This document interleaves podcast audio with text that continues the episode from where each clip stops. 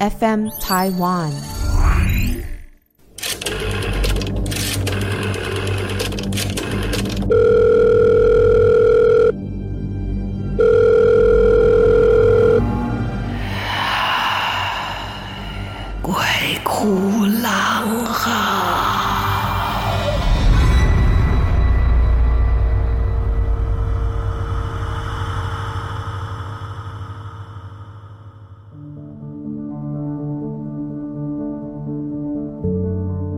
欢迎再度来到《鬼哭狼嚎》，我是郎祖云，欢迎大家今天的收听。今天要跟大家讲什么故事呢？我想民间大家常常听到，就是有的人会养小鬼。我曾经访问过这个道士协会的理事长，在很多很多年前的时候，然后就有问他养小鬼是怎么回事。我问他说：“真的有人做这样的事吗？”他非常隐晦的跟我说是有的，然后我说，那这怎么个养法呢？他倒是没有说的很清楚。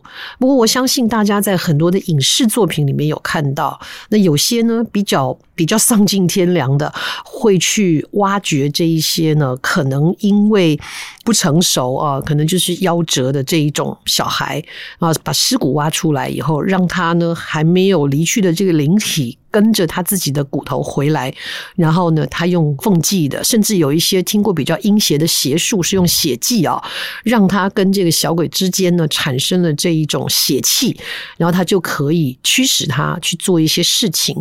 那毕竟呢，不管是用什么样的方法哦，这一些小鬼，我们如果说讲到这个轮回啊或什么的，这些小鬼因为受控在人施法者的身上，所以他也没有办法去轮回，就一。直都被人这样子利用驱使啊，想想也真的蛮可怜的，所以还真的就卸掉给了哈，就真的不太好。至于是血气的话呢，就当这一些小鬼出现状况的时候，这个施法者自己也会受到反噬，有很多这样的一些传说，那也导致有很多这样的一些小鬼呢，会很期待的有一天能够挣脱这样的束缚，再回到轮回。有些呢也会。比较有意识的，都还会去想到自己的爸爸妈妈或是妈妈哈这样的一个状态。那这是一个传说，但是绘声绘影的嘛，到处都有。我认为我自己遇到过一次，这整一个过程非常的诡异。它其实要分呃分好几件事来说。总的来说呢，就是发生了一些事情，然后让我感受到可能是小鬼。那后来我因为一个很奇怪的一个缘分呢，被救了，然后呢又再次遇到的时候，我就有防御了。好，故事是这样的。那说起来很多很多年前了，那个时候我在《江山万里情》里面这个节目啊，第一次介绍两岸的不同的一个节目，蛮受到欢迎的。在里面扮演的角色就是一个北京的姑娘啊，叫郎姑。顺便也跟大家解释一下，这个“姑”字啊，指的是姑娘的意思。北方人呢会说，哎，这个姑娘啊，以她的姓会以她的名字叫什么姑什么姑。倒不是阿姑的艺术了哈，不是不是谁的姑姑了哈，所以我当年在扮演郎姑的时候，很多人搞不清楚，每次看到我就说啊，你很年轻啊，为什么叫狼姑嘞？因为那叫姑娘。啊，所以我就说叫狼姑还好啦。你今天要是那个金士杰先生演这个角色，他就叫金姑哈。那些有姓香的就叫香姑哈。对，我的狼姑还好。所以这个角色的成功呢，也让我被很多的观众认识。到今天，呃，去新加坡啊，或者是有一些比较长辈的观众看到我，还是跟着延续的叫这个名字，就叫狼姑狼姑啊。我有一段时间很排斥哦，就觉得不要再叫我狼姑了，我已经脱离那个角色很久了。然后我还跟别人开玩笑说，再叫狼姑罚五百。结果居然有人跟我说，叫你狼姑罚五百干嘛？罚五百先生啊，联想力太好了哈！我是罚五百块，但是后来也就释怀了，毕竟。一个表演的人一生当中能够有几个代表作的作品，倒是还不错。就像我演那个小资女那个偶像剧一样啊，还是有一些朋友会看到我会说啊，你是那个丰副总哦，等等的，就是表示这个角色蛮受到认可的，也是一件好事啦。所以不管你要叫我郎老师，叫我郎小姐，叫我阿郎，叫我郎姑都可以哈。但是只要记住一件事情，就是那个郎是耳朵边的郎，就像《鬼哭狼嚎》这个节目名称一样。鬼呢是言字边诡异的鬼，狼呢是我的姓氏，哈，右边是耳朵，新郎的郎。好，那讲到这边，就是那时候正在江山万里情。有一年的快要过年的时候，节目一定会录过年特别节目，所以就会请到一些民俗专家啦，或者一些比较特别灵通的人来聊一聊新的一年大家的运势，各个星座会有什么该注意的，趋吉避凶的一些方法。那一年请到了一个在当时呃蛮受到大家瞩目的一个所谓的呵所谓的一个通灵人士啊。那这个通灵人士其实是蛮受到争议的，他有些什么争议我就不说了，因为陈年往事了，我就只说发生在我自己身上的，可能是因为体质敏感的关系吧。这一位所谓的通灵人士来到摄影棚的时候，我们在华视录影。我还记得呢，化妆间的化妆台是一一行一行的哦，所以就是说这一行里面可能会有两面，然后就好几排这样子。我就坐在最外面的那一排，也就是我后面呢，其实是更衣室、主持人休息室，然后经过那个走道，再往前拐弯进摄影棚，我就坐在那里。因为年轻牌小啊，我们就自己乖乖的坐在一个比较角落的地方，然后再研究待会儿节目当中呢，我要做些什么，要说些什么。然后这一位呢，通灵人士就从我的背后的走廊慢慢渡到那一个摄影棚的时候，就在他经过我的时候，非常奇怪，因为他是一个眼神蛮犀利的人，他就从镜子里面看着我。从我发现的时候，我就发现他从镜子里面用非常犀利的眼神一直看着我，盯着我。其实不认识他，他就盯着我看。然后我也不知道怎么回事，我就盯回去，我就看他在盯我，我就盯着他，从镜子里面的反射，他就一路眼神凌厉的盯着我，盯盯盯盯盯到他消失在那个镜子前面，然后我才好像猛然惊醒一样，就嗯，他干嘛一直看我，并不认识。接下来就发生了很奇怪的事情，接下来我就开始觉得头晕。我那时候很年轻啊，身体很好，也很几乎没有什么头晕的状况，然后开始觉得头晕。后来就开始觉得头有点胀痛，我还在想说，是不是摄影棚里面的冷气太强了，所以有一点点受凉了啊，受寒了。但是因为要工作，也没有想太多，就等了大概一会儿吧，节目就要开始录了。那我就要站在主持人中间啊，那个时候的主持人是八哥，八哥先生跟这个崔丽欣小姐，那我就狼姑嘛，我就站在八哥哥在我左边，我的右手边就是那一位通灵人士。然后他的右手边就是崔立新小姐。就当我们要进去录影的时候，我突然觉得自己的气血翻腾，就是觉得我的气上不来了，有一种 就是要大喘的感觉。我又压抑了这个感觉，因为工作也也没有办法哦，因为你停下来也也没有到什么昏迷或是怎么样的。然后我们就站在那边，四个人一排站在那边，然后八哥哥开场，崔丽欣小姐接话，介绍这一位通灵人士，然后我。站在中间，我们一起站在中间。就在那个时候，就发生很奇怪的状态，我几乎要晕倒了。就是我没有办法集中精神，我就觉得我整个人在发困，在发晕，我眼睛都要闭起来了。然后我是用非常非常强的意志力在控制自己眼睛打开。可是当我看到摄影灯啊，只要拍在我脸上，这个摄影灯一熄灭，我几乎整个人就是一种眩晕的状态。然后隐隐约约看到镜头跳过来，我又。吸一口气，赶快恢复正常的形态，还跟他们在那边开玩笑接话。我自己知道我的状况非常的不好。等到那一段录完之后，我头就开始痛，而且痛得很奇怪。我以前是有一些偏头痛的毛病，它就是在我的左眼上方哦，然后这半个脑袋到耳朵这半个脑袋，它就是像神经痛一样，会抽一下抽一下这种偏头痛。可是那一天的头痛的状况是，就是耳朵以上的脑盖骨。就只有整个脑盖骨那上面全部都是痛，还包括我的眉心，痛到很难受。但是那个时候我还有意志力，就是坐车回家。那天也稍微奢侈了一下，坐了计程车回家。回到家之后，我就不能动了，我连房间都回不了，我就在沙发上躺下来了。然后头痛到完全无法起身，甚至是我要去上洗手间，我都要用尽全身的力气才能把我那颗头从枕头上离开。然后我要去喝个水。都要用尽全身的力气让自己爬起来，摇摇晃晃的走去喝水，然后手还在发抖，抖到那个水都快要喝不进嘴巴里面。我也没有办法进食，然后连躺着都没有办法真正的入睡。可是我整个人非常的沉重，我就躺在那边，然后就是觉得头痛到，我还勉强自己吃了头痛药、止痛药都没有用，我就是一直在那种昏迷跟疼痛的状况之下，一整个晚上。第二天。其实我跟我父母亲是有约着要吃饭的，约的时间呢是十一点半左右，但是我真的爬不起来，我在家里面。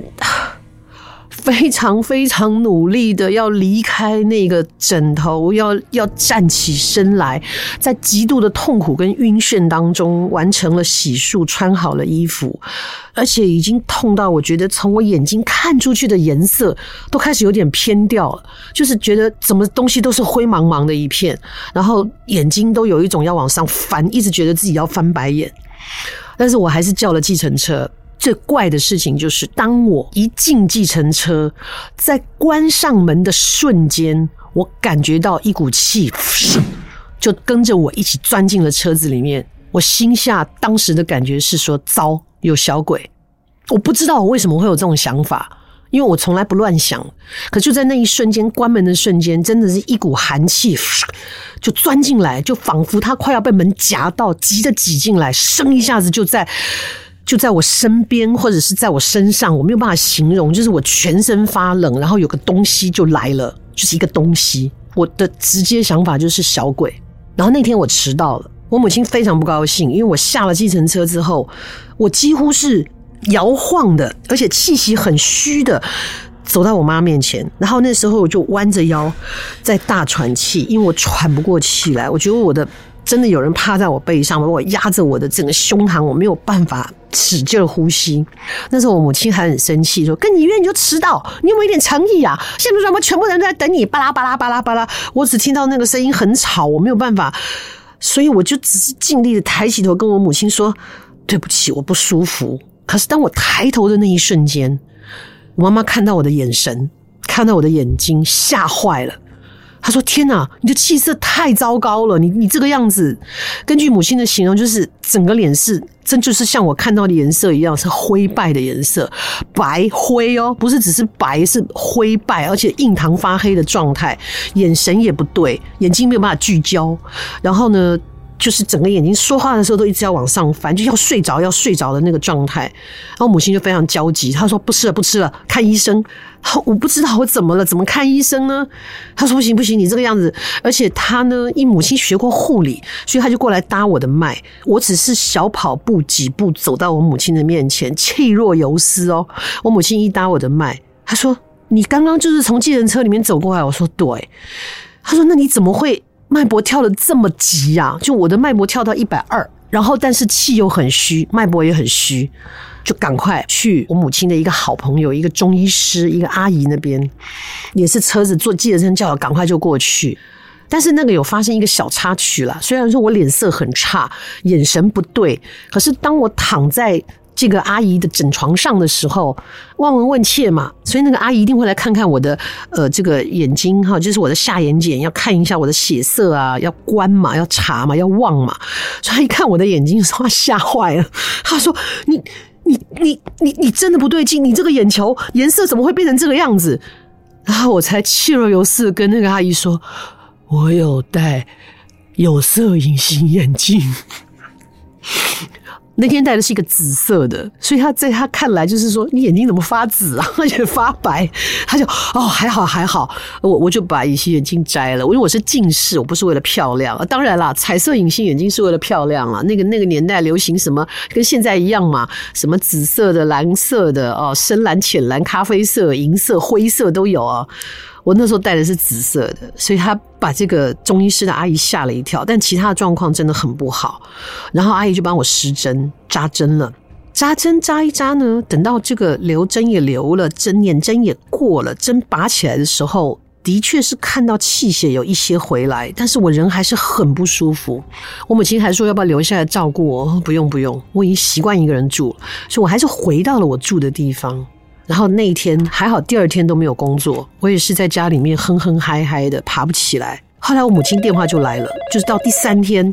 而且很可怕的是，我经过那一个晚上，就这样一个晚上的折腾而已哦，我就掉了两公斤多，体重就掉下来，整个人就是突然间骤然瘦了一圈。第三天，母亲电话来了，说要我出门。我怎么了？也很奇妙。她说她以前认识的一个朋友是藏传佛教的朋友，所以家里面会供奉这个喇嘛哦，这个活佛仁波切。那他们有一段时间没有联络了，因为信仰不同哦，所以也就不是这么常接触。可是这个阿姨突然间就打电话给我妈妈说：“呃，我记得你女儿好像还蛮有一点佛缘的。我们家今天来的这个喇嘛哦，这个仁波切呢，他说找几个你认识的、觉得很有缘分的人，可以来坐一坐。”我不知道为什么脑子里面就想到你女儿，所以就给你打电话。我妈妈一想，哎，我这几天的遭遇很奇怪，也觉得这通电话来得很奇怪，所以呢就答应了，约好时间，然后就驱车到了这个阿姨家。但是在这个这件事情发生之前的一年吧，我就回溯一下，前一年你在一个没有事情的状态之下，也是这个阿姨突然打电话给妈妈说：“我记得你女儿还有佛缘。” 也可能听我妈妈讲过我一些奇遇吧。她说：“啊，我们家来的这个喇嘛带了一些，这叫什么法器吗？我不知道怎么形容啊，就是说可以送人呐，啊，保平安的。那我这边有一个嘎乌。”嘎乌就是藏传佛教里面一个很重要的一个护身符，一个法器。它是一个像一个小盒子，像人家放相片的那种小盒子，两片。然后它的中间的空间呢，是可以放一些嗯保护。比方说，这个阿姨送给我的嘎乌呢，是里面是放了一个小小的舍利子跟那个红花哦，西藏的红花，然后就装在那个嘎乌里面。然后那个嘎乌是有雕刻一些符文的一些咒文的，然后就也是。突然打电话给我妈妈说：“哎，我这里有个嘎乌，不知道送给谁。我记得你女儿很有佛缘呐，不然把这个送给你吧。”所以一年前我其实就拿到这个嘎乌，但当时也没放在心上，只是把它好好的收藏在一个盒子里面，没有带在身上。然后我就去了，去到那个阿姨家。有趣的是，那天来了三位喇嘛，有一位只会讲藏语，不会讲中文；有一位会听中文，可是不会讲中文。本来是有这两位来。第三位是他们当中最年轻的一个，而且是在英国留学的，才二十几岁。他本来不去的，就在他们临要离开前，在新竹的一个精舍，他突然间就说：“呃，你们等我一下，我要去。”他们就说：“你本来不是不去吗？”他说：“感觉有事，很特别。”他就跟着他们来了，到那个阿姨家。然后就有一个他们的佛堂，里面就供奉了一些藏传佛教的一些菩萨的神像，就是就是唐卡了，唐卡。然后有香案，然后供了这个油酥啊，油酥灯点在那边。然后他们桌上还放了很多的，就是有油酥茶呀什么这些摆在桌上。然后三位。最年纪最小的那一位就坐在桌尾，然后另外两位还在捯饬桌上的一些东西，我就走进去了，很想知道后面发生什么事，对不对？到底这一位所谓的通灵人士对我做了什么？他是不是真的养了小鬼？那他把小鬼放在我身上，他到底想干嘛呢？下次再告诉你。今天节目在这边告一个段落，希望大家呢可以来投稿，在 FM Taiwan 里面有投稿专区，也可以留下您呢对我们节目的意见，然后也可以投稿。那当然欢迎大家在 Apple Podcast 上面呢为我们评分啊，给我们星星，给我们分数。谢谢大家的支持，喜欢的话也把这个讯息分享给朋友，我们一起在这个园地里面一起来好好的感受一下，在未知的环境领域跟世界里面。我们还有一些什么样有趣的故事？行得正，坐得端，什么都不怕。而且呢，平常人家说积善人家必有余庆啊，我不敢说我积善呐，但是我都心存善念，所以可能是因为这样，有好几次的危急都在一个不经意当中，会有一些呃有大智慧的人，或者是说有大能的人会有奇遇，会相救。至于这个故事的发展如何呢？小鬼去哪了？他们想干嘛？下次告诉你。拜拜。